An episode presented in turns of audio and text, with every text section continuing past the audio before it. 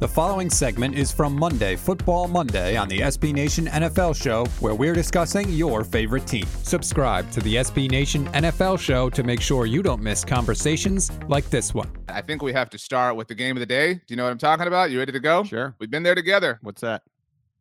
Can you take me to the city where the heat is on? The Miami Dolphins. All right. Mm.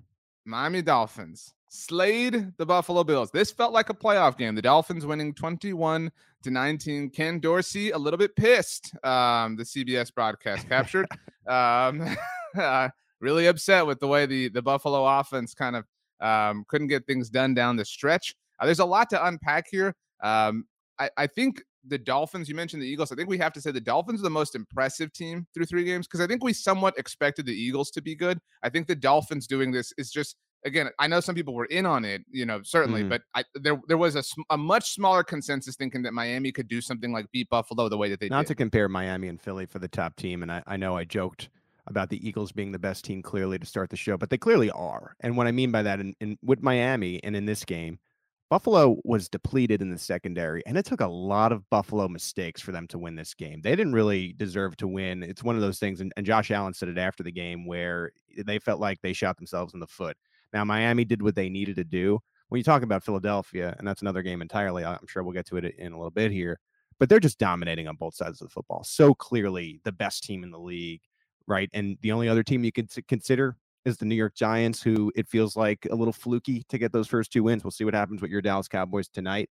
Now, Miami got it done. And I do think that, in a way, getting this win, regardless of how it happened, is a little bit of a statement game because we were considering Buffalo Bills as the shoe ins to win what was the the AFC, or I should say, um, yeah, the AFC East. And it was either either going to be them or the Patriots in the second year of Mac Jones. And no one was really even considering, of course, the Dolphins and, and definitely not the and no one considered Tua. No, no- one gave Tua any kind of flowers. And so to to start three and zero, to be one of three teams in the league that are un, is undefeated, and just the fact that there has been so much parity and madness, and again, we're going to get into more of that in this week three roundup.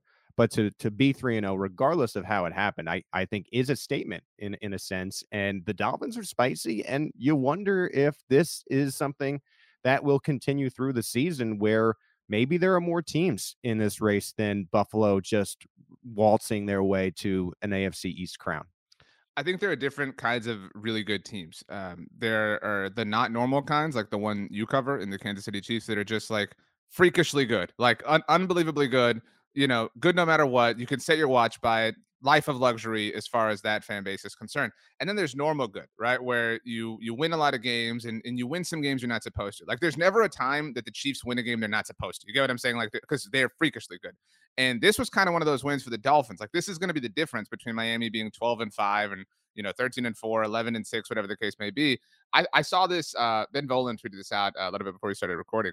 In the last 16 years, NFL teams are 2 and 106. So two wins and 106 losses when being outgained by at least 275 yards. The two wins, the 2020 Miami Dolphins against the Rams with Tua Tagovailoa at quarterback, and yesterday the 2022 Dolphins against the Bills with Tua Tagovailoa at quarterback. And some of that's just like coincidence, you know what I mean? Like like some it's not like Tua's masterful at engineering these types of wins. Um, but they like it is clear that this is not what you talked about with the Giants. It's not some fluke. It's not some trick. Right. It's not some like you know party favor. Like there is a lot of legitimacy here. You're right. The Buffalo secondary was really depleted. Um, we saw Miami take somewhat advantage of that. Uh, Jaylen Waddle went off four catches, 102 yards. Tyreek Hill only two for 33. Um, Yeah. But we saw Chase Edmonds get involved, two touchdowns on the ground. Finally, a lot of fantasy owners thrilled about that. I think it's fair to like say they're a playoff team, like they're a playoff caliber team. You can hear the rest of this conversation by subscribing to the SB Nation NFL Show wherever you get your podcasts.